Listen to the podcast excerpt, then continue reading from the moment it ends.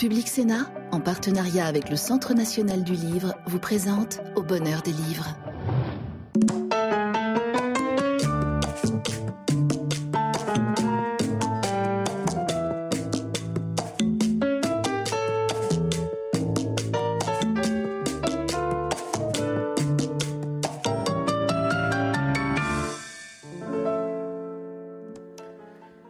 Bonsoir et bienvenue dans l'émission littéraire de Public Sénat au bonheur des livres. Nous avons l'impression que les théories du complot sont une invention récente, qu'elles sont de notre époque à nous. Et en effet, quand on voit le mouvement Quanon aux États-Unis qui suspecte un complot pédosatanique dans l'État profond américain, ou quand on voit euh, les antivax qui euh, sont persuadés qu'on leur injecte une puce 5G en même temps que le vaccin Covid, on se, on se conforte dans cette opinion. C'est vrai que l'époque contemporaine, notre époque, amplifie ces théories du complot, notamment avec la puissance des réseaux sociaux, mais ça n'est pas du tout une invention récente, c'est un phénomène très ancien, et c'est de cela dont nous allons parler ce soir dans cette émission spéciale consacrée au prix du livre d'histoire du Sénat, émission que nous avons intitulée Histoire du complotisme. Jean-Noël Jeannet, bonsoir. Bonsoir. Jean-Noël, vous êtes un historien, vous avez enseigné longtemps à Sciences Po, vous êtes un spécialiste de l'histoire culturelle et de l'histoire des médias, mais vous avez aussi présidé, la, présidé la Bibliothèque nationale de France, présidé Radio France, vous avez été ministre de la Communication. Je suis certain que j'oublie dans votre biographie brillante des éléments. Vous serez pardonné. Vous avez publié une cinquantaine d'ouvrages, vous avez et vous animez, vous produisez une excellente émission d'histoire que j'écoute religieusement le samedi matin sur France Culture. Mais là, euh, vous êtes ici en qualité de président du jury du, du prix du livre d'histoire du Sénat. C'est en cette qualité que nous avons l'honneur et le plaisir de vous recevoir. Rappelez-nous d'abord, si vous le voulez bien, quel est ce prix, comment est composé son jury et surtout quelle est sa vocation. Il a été fondé voici une vingtaine d'années à l'initiative du président Poncelet, à l'époque président du Sénat, de Alain Méard, son collaborateur.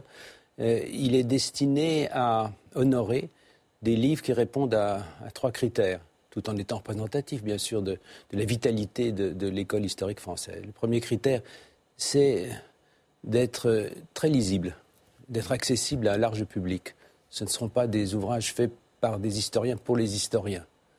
Euh, l'autre donnée majeure, c'est qu'ils doivent euh, apporter du nouveau, c'est-à-dire euh, se fonder sur des recherches assidues, approfondies, pour que ce ne soit pas simplement, ce peut être honorable, une nouvelle mouture de choses déjà sues.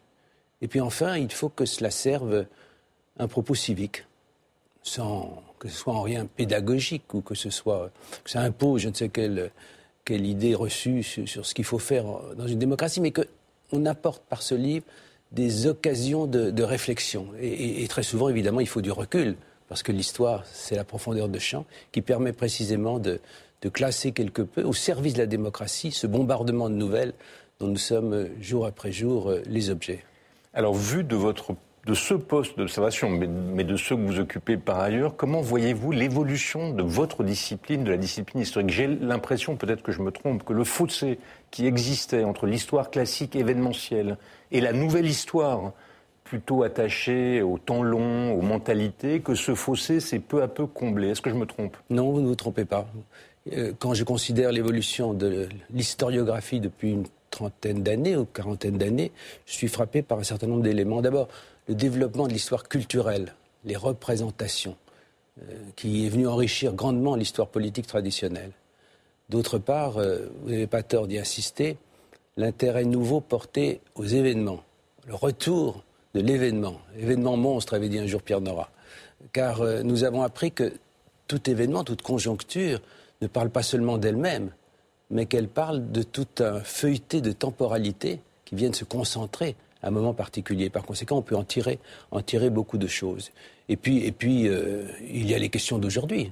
C'est tout à fait naturel que chaque génération euh, pose au passé des, des interrogations euh, spécifiques. Par exemple, la question de la place des femmes dans la société. On a vu fleurir toute une série de, travaux, y compris pour la préhistoire, qui concerne la place de, la femme dans la société. On pourrait prendre d'autres exemples. Je, terminerai cette observation en disant que je suis frappé par, par la vitalité, par la qualité de l'école historiographique française. certains esprits bougons disent que c'était mieux avant, à Londres. Mm. C'est une faribole. Là où je suis, c'est-à-dire dans ce poste d'observation du, prix du livre d'histoire du Sénat, où nous voyons arriver les 250 livres importants parus dans l'année, ou bien dans l'émission que vous avez bien voulu évoquer, c'est-à-dire Concordance des temps, où j'invite beaucoup de, jeunes historiens. Alors là, je, suis vraiment frappé par, euh, oui, par la diversité des curiosités qui ne prennent pas du tout d'ailleurs de distance par rapport aux règles anciennes du métier, c'est-à-dire l'accès aux archives, l'accès au concret, aux réalités, et un effort constant, chez la plupart, pour aller contre leurs préjugés initiaux quand ils se confrontent à des réalités complexes. Euh, le suspense a assez duré. Il faut qu'on révèle maintenant le, livre que vous avez distingué euh, j'imagine qu'il s'inscrit dans la perspective que vous venez d'évoquer. Alors dites-nous, quel est ce livre et pourquoi vous l'avez choisi? C'est le 21e promu, le 21e historien ou historienne que nous avons choisi de célébrer avec ce jury euh, éminent d'une douzaine d'historiens et d'autres personnalités. Ce livre, c'est celui-ci. C'est le livre de Pierre-Yves Bourpère qui s'appelle Les Illuminati de la société secrète aux théories du complot. Il, répond exactement aux trois critères que j'évoquais il y a un instant. C'est nouveau, c'est approfondi, c'est clair et c'est civique. Très bien. Alors, Pierre-Yves Bourpère, bonsoir. Vous êtes professeur à l'Université Côte d'Azur, vous êtes membre de l'Institut universitaire de France, vous avez publié une quinzaine d'ouvrages, euh, principalement autour de l'époque des Lumières, mais vous êtes beaucoup intéressé aussi à la franc-maçonnerie. Et donc, vous publiez, Jean-Noël vient de le dire, Les Illuminati chez Taillandier. Au départ, du mythe, il y a une véritable histoire. Il y a une véritable société secrète en Bavière à la fin du XVIIIe siècle, qui a d'ailleurs une histoire brève. Tout à fait, c'est une histoire de dix ans, entre 1776 et puis 1785, alors que le mythe, lui, se, euh, déploie et prospère euh, depuis 200 ans. Donc c'est, ce livre, c'est une sorte d'histoire à parts égales entre euh, l'histoire de la fin des Lumières et puis le, mythe. Et aussi, comme je le dis dans l'introduction, c'est nos peurs contemporaines parce que c'est la matrice du complotisme contemporain. Quand on évoquait il y a quelques années euh, euh, les élections américaines et Trump qui annonçait se faire voler les élections, la, sa réélection alors qu'elle n'avait même pas encore débuté, eh bien, dans, dans le livre, je montre qu'en 1798, deux ans avant l'élection présidentielle américaine de 1800, on dit déjà dans l'entourage du président sortant, donc le parallèle est évident, John Adams, que Thomas Jefferson est l'homme des Illuminati aux États-Unis qui va voler l'élection.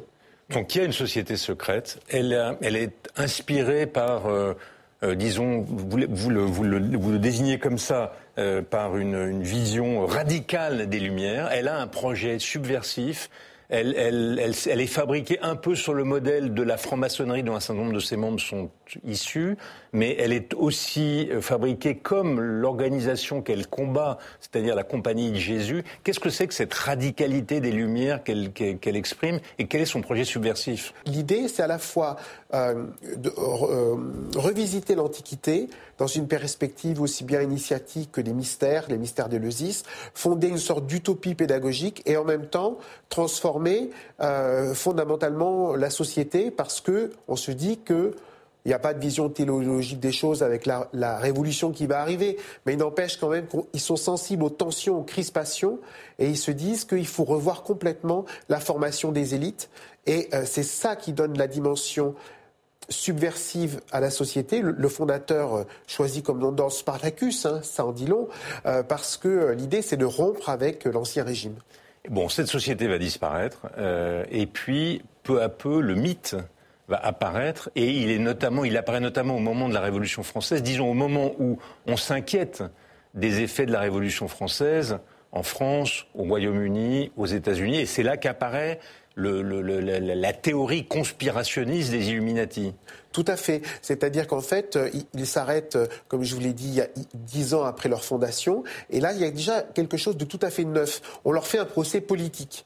Euh, on fait des descentes de police, on trouve des archives, on publie des noms, y compris de ministres, de princes qui en sont membres, mais euh, la révolution euh, arrive, et puis les révolutions à l'époque sont vraiment des révolutions européennes et atlantiques, donc déboussole tout le monde, et on essaye de comprendre finalement ce qui peut expliquer l'incompréhensible. Et souvent dans ce cas-là, comme on dirait aujourd'hui, le narratif proposé par ceux qui disent la révolution n'a pu être euh, le fruit que d'une conspiration, eh bien, euh, on va inventer en France les Illuminés de Bavière. C'est l'abbé Baruel, un ancien jésuite, qui prend sa revanche. Et au même moment, dans les îles britanniques, un savant écossais, John Robinson, va lui forger le terme Illuminati. Et il va dire en plus, j'ai la preuve de la conspiration des Illuminati. C'est l'invention finalement d'un mot d'un nom et euh, d'une conspiration. Il dit euh, Proofs of a Conspiracy. Et aussitôt, on se saisit de son livre pour en faire une loi à la Chambre des communes. C'est-à-dire qu'on voit comment, là aussi, ces interprétations conspirationnistes, hein, elles, ont un effet de levier immédiat sur la vie politique, aussi bien en Amérique quelques semaines plus tard hein, que en, Angleterre. Ce mythe va ensuite prospérer, s'embellir, si j'ose dire, et il va entrer en résonance avec d'autres éléments conspirationnistes, ça existe dès l'abbé Baruel, mais les juifs, la théorie du complot des juifs, la théorie du complot des francs-maçons et la théorie du complot des protestants. En tout cas, c'est les trois premières, euh, premiers éléments qui viennent nourrir la théorie de la conspiration Illuminati. Tout à fait. Vous évoquiez les, francs-maçons, alors que les francs-maçons du XVIIIe siècle sont tout à fait euh, légalistes, euh, sont tout à fait respectueux de l'ordre social, culturel et religieux. Mais on, va dire que les francs-maçons ont été les idiots utiles des Illuminati parce que c'est eux qui leur ont donné le nombre, puisque la société maçonnique est extrêmement développée au XVIIIe siècle partout. On va dire aussi que finalement, enfin, au départ, c'est un courrier des lecteurs hein, qui est adressé à l'abbé Baruel d'un certain Simonini, qui lui dit en fait fait, euh, Maître, votre livre est extraordinaire, vos mémoires pour écrire l'histoire du jacobinisme, mais vous oubliez, vous oubliez les Juifs. Et, il lui dit, moi je les ai rencontrés à Livourne, le fameux port franc de Méditerranée à cette époque-là, et c'est eux qui sont derrière. Et vous pouvez même ajouter les Templiers, parce qu'au début du XVIIIe siècle, au début de la Révolution, on fait euh, ressurgir ce mythe Templier et euh, Jacques de Molay, qui ne se serait pas contenté de vouer aux gémonies le pape, le roi de France, mais qui tirait sa vengeance par Illuminati interposé euh, contre les, les Bourbons et bientôt Louis Capet. Alors le plus étonnant, c'est que à l'époque contemporaine, ce mythe trouve une deuxième jeunesse, une seconde jeunesse, j'espère que c'est la dernière, euh, et on le voit fleurir dans euh, les séries, les films, les romans, le jeu vidéo. Tout le monde pense évidemment au premier livre de Dan Brown, mais pas seulement. Vous avez tout à fait raison, c'est-à-dire que euh, Dan Brown s'est vraiment engouffré dans la brèche, mais depuis, elle s'est considérablement élargie. Il n'y a pas un support média ou de la pop culture qui échappe. Le rap, s'est emparé des Illuminati et refait leur histoire. Hein, avec beaucoup de références historiques dans les paroles, etc. La série euh, de jeux à succès Assassin's Creed qui s'est vendue dans le monde entier et qui souvent fait découvrir aux jeunes l'histoire. La partie consacrée à la Révolution, Unity. Euh, les Illuminati sont au cœur euh, euh, du jeu. Rihanna devient Princess of Illuminati. dans le dernier opus Marvel, Doctor Strange est jugé dans l'espace par un tribunal Illuminati. Il n'y a pas de limite à, l'imagination et au fantasme. Jean-Noël, comment expliquez-vous que cette façon de, de, comprendre le fait social, de lui trouver une causalité maléfique, euh, et, recueilli une telle faveur Je pense qu'une racine essentielle, c'est un désarroi d'un certain nombre d'intelligences devant la complexité des choses. Et d'autre part, et d'autre part, euh, le désir de, simplifier la réaction hostile à des événements qui vous paraissent devoir vous heurter, changer votre vie. À la rencontre de, cela se dessine en effet cet objet passionnant pour l'histoire, qu'est le complot. J'observe qu'il y a eu des complots dans l'histoire, des conjurations. Jules César n'est pas là, mais on pourrait lui demander effectivement ce qu'il en pense, puisque c'est une conspiration qui a fonctionné. Mais enfin, ce qui nous intéresse ici, c'est évidemment la donnée de, la, euh, ce qu'on appelait autrefois la conspiration et maintenant le complot. Quelqu'un a dit une idée fausse est un fait de vrai en histoire. Une idée fausse est un fait de vrai. Ça s'applique extrêmement bien. C'est une des données. Ça devient un ressort de l'histoire. L'histoire méconnue, mal comprise, légende devient à son tour effectivement un, élément qui va dessiner l'histoire. Et par conséquent, c'est un objet pour nous, qui sommes des ogres du passé, un objet essentiel. Mais ce qui est étonnant, si on s'y intéresse de manière ingénue, c'est que on aurait pu imaginer que l'accomplissement de la société démocratique mette un terme. Il a, mis un terme aux conspirations parce qu'il a organisé les partis, la vie démocratique, l'élection, la, sanction des gouvernants. Il a créé de la transparence dans l'exercice du pouvoir. Et puis, par ailleurs, euh, la, société démocratique a développé l'éducation, elle a développé l'information. Et non seulement ça n'a pas mis un terme aux théories du complot, mais on, a le sentiment qu'elles connaissent une recrudescence très forte euh, à l'époque contemporaine. Donc pourquoi est-ce que la société démocratique n'a pas aboli la conspiration ou le conspirationnisme alors que tout, tout, tout, tout, tout en elle travaillait à, expliquer le fait social par ses racines réelles? Je crois qu'il faut aller suivre deux pistes. D'abord, euh, la complexité accrue du monde, dont on a mieux conscience que quand chacun vivait dans un, dans un décor euh, plutôt, plutôt limité. Et puis d'autre part, évidemment, l'arrivée des moyens de communication qui sont d'une extrême diversité. Autrefois, il y avait, même en démocratie, des, des lieux où on émettait des récits, des, vérités affirmées, euh, des, informations peu nombreux et en gros assez bien contrôlés, même en démocratie. Et à présent, vous avez une myriade de lieux d'émission d'informations et par conséquent, tout naturellement, ils se prêtent absolument à la diversité des, des, personnages, euh, de l'action des personnages qui viennent d'être évoqués, de l'intervention de ceux qui viennent de bonne foi ou de mauvaise foi nous affirmer que le monde très complexe peut s'expliquer par le fait que quelque part, il y a un petit groupe de gens qui, avec un œil aigu et un cœur sec, tirent les ficelles de notre pauvre humanité. Alors là, je m'adresse davantage à, l'ancien ministre qu'à l'historien. Devant, les, ravages du conspirationnisme, on l'a vu aux États-Unis, mais on le voit aussi dans notre pays, euh, devant l'effet délétère que cela produit sur euh, l'opinion publique, sur la conscience publique, est-ce que vous imaginez qu'il y ait des moyens d'agir plus efficaces que ceux que nous employons aujourd'hui? J'en vois deux. D'abord que dans les sociétés démocratiques, il est du devoir des, responsables politiques et des responsables de ces sociétés, des plateformes, etc., de prendre conscience de leur extrême, euh, euh, responsabilité à cet égard, par entraîner les, populations dans des, des, rêves, des fantasmes qui peuvent devenir à leur tour, on le voit bien aux États-Unis, tout à fait, tout à fait délétère. C'est une euh, absolue nécessité. Puis l'autre domaine, c'est toujours la même chose. Enseigner, enseigner, enseigner. De venir expliquer aux futurs citoyens, aux futures citoyennes qui sont devant eux, que le monde c'est compliqué et qu'on ne peut pas aller chercher par une espèce de, confort méphitique euh, une explication unique à la diversité des choses. Pierre-Yves, lorsque vous enseignez, j'imagine que ce livre a fait l'objet de cours euh, dans, à l'université. Comment réagissaient vos étudiants? Euh, alors évidemment, c'est un échantillon très particulier de la population. Tout à fait. Alors ce qui est étonnant, c'est que euh, je l'évoque plutôt en, master pour tester un certain nombre d'hypothèses, etc. Parce qu'en première année, les étudiants sont encore tellement marqués par justement l'emprise de ces références complotistes qui sont désormais le fait systématique euh, lorsque les collègues du second degré, au collège et au lycée, évoquent les Lumières, on leur envoie les francs-maçons, les Illuminati, etc. Parce que moi, quand j'avais 15 ans, on ignorait, on ignorait tout de leur existence. C'est devenu omniprésent. Donc euh, il y a un travail de déconstruction, mais qui doit se faire euh, vraiment étape par étape. Et comme le disait le président Jeannet, je pense que ça c'est vraiment important, il y, a, la dimension d'éducation est importante, mais sans argument d'autorité sans dire euh, aux, gens qui, croient aux thèses complotistes, de toute façon, vous n'avez rien compris, etc. Parce que l'histoire montre qu'en réalité, euh, ça traverse toutes les générations, tous les niveaux culturels. Euh, et on le voit bien dans les, crises récentes que vous avez évoquées, pandémie, etc.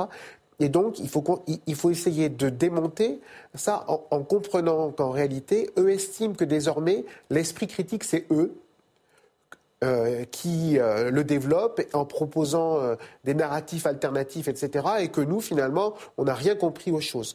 Donc il faut, prendre l'adversaire au sérieux hein, et arriver, mais c'est compliqué, hein, à essayer de prendre en défaut la cuirasse son argumentaire, des parallèles un peu rapides, etc.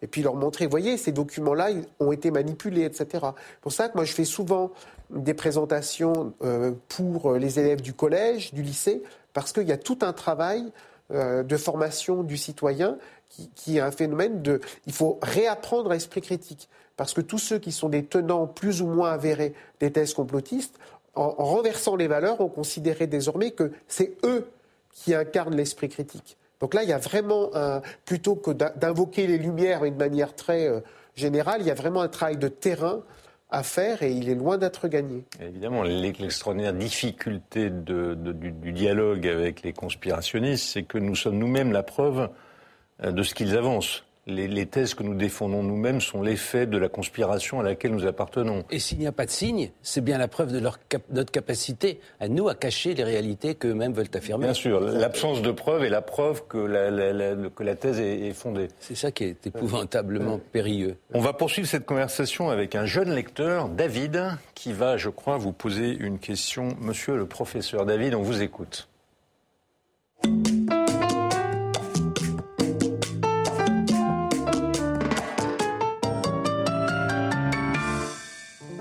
Bonjour Denis, bonjour Monsieur euh, Beaurepaire. Je me présente, je suis euh, David Lebourg, étudiant en troisième année de licence de lettres à l'Université d'Orléans.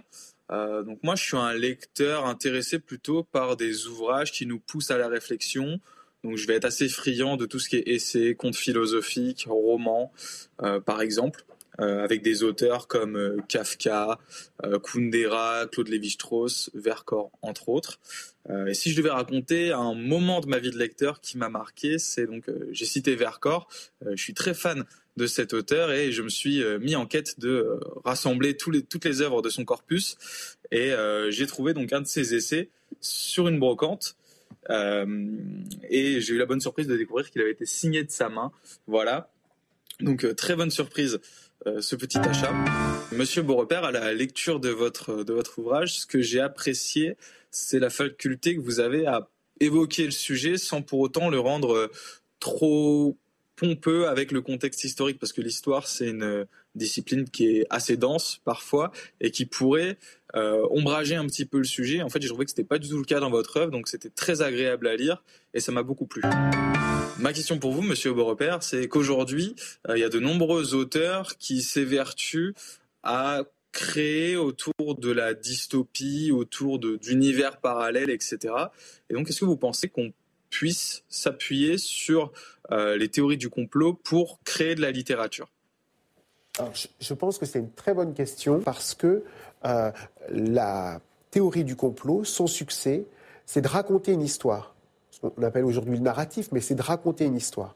Avec un début, avec une fin, avec des acteurs, des rebondissements, des surprises, des choses trappes.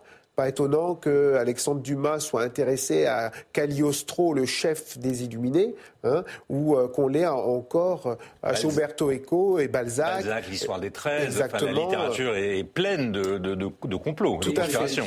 Eugène Sue. Exactement. Et euh, aux États-Unis, en 1801, le premier roman dit néo-gothique, c'est Julia et le baron Illuminati. Donc vous voyez que euh, Dan Brown a eu de très nombreux prédécesseurs qui étaient beaucoup plus doués que lui. Mais je pense que c'est une très bonne question parce que on voit justement tout cet univers dystopique euh, euh, que vous venez d'évoquer s'alimente hein, et nourrit aussi euh, les thèses d'un monde alternatif, euh, d'une autre façon de raconter l'histoire. Et euh, puisqu'on évoquait précédemment la multiplication des réseaux de communication et des vecteurs de communication, il y a aussi le fait que, y compris dans ce qu'on appelle la bulle ou la sphère complotiste, vous pouvez avoir, en fait, vous pouvez tourner en vase clos sans avoir plus du tout d'écho ou de, ou de dialogue avec ce qui se passe en dehors. Et vous dites, vous, vous avancez cette thèse-là, mais moi j'en avance une autre j'ai beaucoup plus euh, euh, d'éléments parce qu'en fait, je peux tout mettre, euh, tout relier, et donc c'est parfait. Alors, cette émission, malheureusement, s'achève. Ce n'est pas du tout l'effet d'un complot, c'est les contraintes de la diffusion. Mais avant que nous nous quittions, je voudrais que nous partagions avec ceux qui nous ont fait le plaisir de nous suivre un goût de lecture, un, livre que vous avez envie de partager avec eux. Attention, c'est satisfait ou remboursé. Hein. Il faut qu'ils soient très très heureux du choix que vous allez leur proposer. Monsieur le Président Jeannet, quel est le livre que vous recommandez? Je rappelle qu'on a posé une fois cette question au général de Gaulle. Voyez sous quels auspices je me place. Et qui a répondu c'est le dernier livre que j'ai lu. Euh, le livre que j'ai ouvert hier avec un grand bonheur, mais je l'ouvre souvent, c'est l'anthologie de la prose qu'a rédigé, qu'a publié Suzanne Julliard. Après une anthologie de la poésie, mais il y a plus d'anthologie de la poésie. Une anthologie de la prose qui est magnifique, à laquelle volontiers je renvoie nos auditrices et nos auditeurs, nos spectateurs et spectatrices. Une anthologie de la prose, c'est une idée originale Suzanne Julliard. Suzanne Julliard.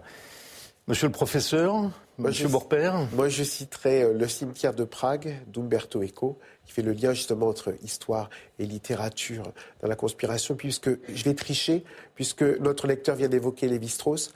Euh, la biographie de Claude Lévi-Strauss par Emmanuel Loyer, c'est une merveille oh oui. d'écriture. Oh oui, j'approuve. Je vous arrête là. Alors, à la rédaction de euh, Au Bonheur des Livres, nous avons choisi Jean-Baptiste Naudet, Seul face aux fureurs. C'est un journaliste du, qui était au Monde, au Nouvel Observateur, et qui a entrepris de faire, c'est son deuxième ouvrage, de faire le, récit de ceux qui ont tenté d'assassiner Hitler, des loups solitaires. Là, en l'occurrence, c'est un ébéniste qui, en 1938, a, a, monté une machine infernale qui a malheureusement échoué. Et il retrace, il refait l'enquête. Il l'avait déjà fait à propos d'un Suisse qui avait pisté Hitler dans toute l'Allemagne. Et c'est passionnant.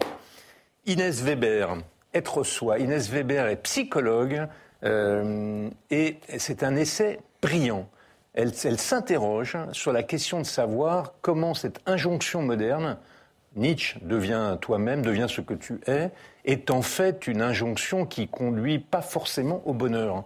Euh, et elle essaye d'expliquer pourquoi, parce qu'il y a plusieurs façons d'être soi. Il y a une façon matérielle d'être soi, c'est celle vers quoi on nous conduit. Euh, c'est le bonheur matériel, mais qui n'est pas satisfaisant. Et il y a une façon spirituelle d'être soi, euh, à quoi elle nous invite, absolument passionnant. Perrine Naoun, Simon Naoum, pardon, euh, c'est une professeure de philosophie à l'école normale supérieure de la rue d'Ulm. Elle se penche sur une question qui nous travaille tous. Euh, est-ce qu'on est capable de réactiver la démocratie? Est-ce qu'on est capable de défendre la démocratie contre ses contempteurs. Et au fond, sa thèse, qui est assez originale, c'est de dire qu'il faut non pas essayer d'effacer ses faiblesses, mais rappeler comment ces faiblesses, le temps long, le consensus, la difficulté à trouver les bonnes solutions, et de la force de la démocratie par rapport à tous les autres régimes. Et enfin, Marc Nexon, ou Nexon, je ne sais pas comment on prononce, journaliste au point, spécialiste de l'ex-URSS, et qui part d'un récit vrai, un, un aéroport au à la frontière de l'Arctique euh, qui était déshérité, perdu, oublié par le système soviétique et dans lequel restaient les derniers soviétiques alors que l'Empire avait disparu. Et à travers ce récit, il refait l'histoire de l'attachement des citoyens soviétiques euh, au, système si décrié si légitimement décrié. C'est un peu, d'une toute autre manière, euh, comme l'homme rouge euh, qui, a, qui, est par, le, par, par un prix Nobel de littérature, euh, c'est revenir sur euh, ce qui a fait tout de même un ciment sentimental des citoyens soviétiques à un régime qui était par ailleurs un régime de terreur. Voilà. Je vous offre celui-ci. Je suis sûr qu'il va vous intéresser. Merci de Monsieur le Président, la démocratie, c'est votre sujet. Et c'est le nôtre. C'est le nôtre. Mais euh, et je vous offre celui-ci aussi. Celui-là, je le garde pour moi. Voilà, cette émission est terminée. Merci euh, Monsieur Bourper, merci Monsieur Jeannet, euh, merci à David, notre lecteur, euh, merci à vous tous qui nous avez suivis. Vous pouvez revoir cette émission sur la plateforme numérique de Public Sénat, ou bien, euh, et, et pas ou bien, et nous nous retrouvons la semaine prochaine à la même heure, à moins que d'ici là, nous ne nous soyons croisés dans une librairie. Merci et bonsoir.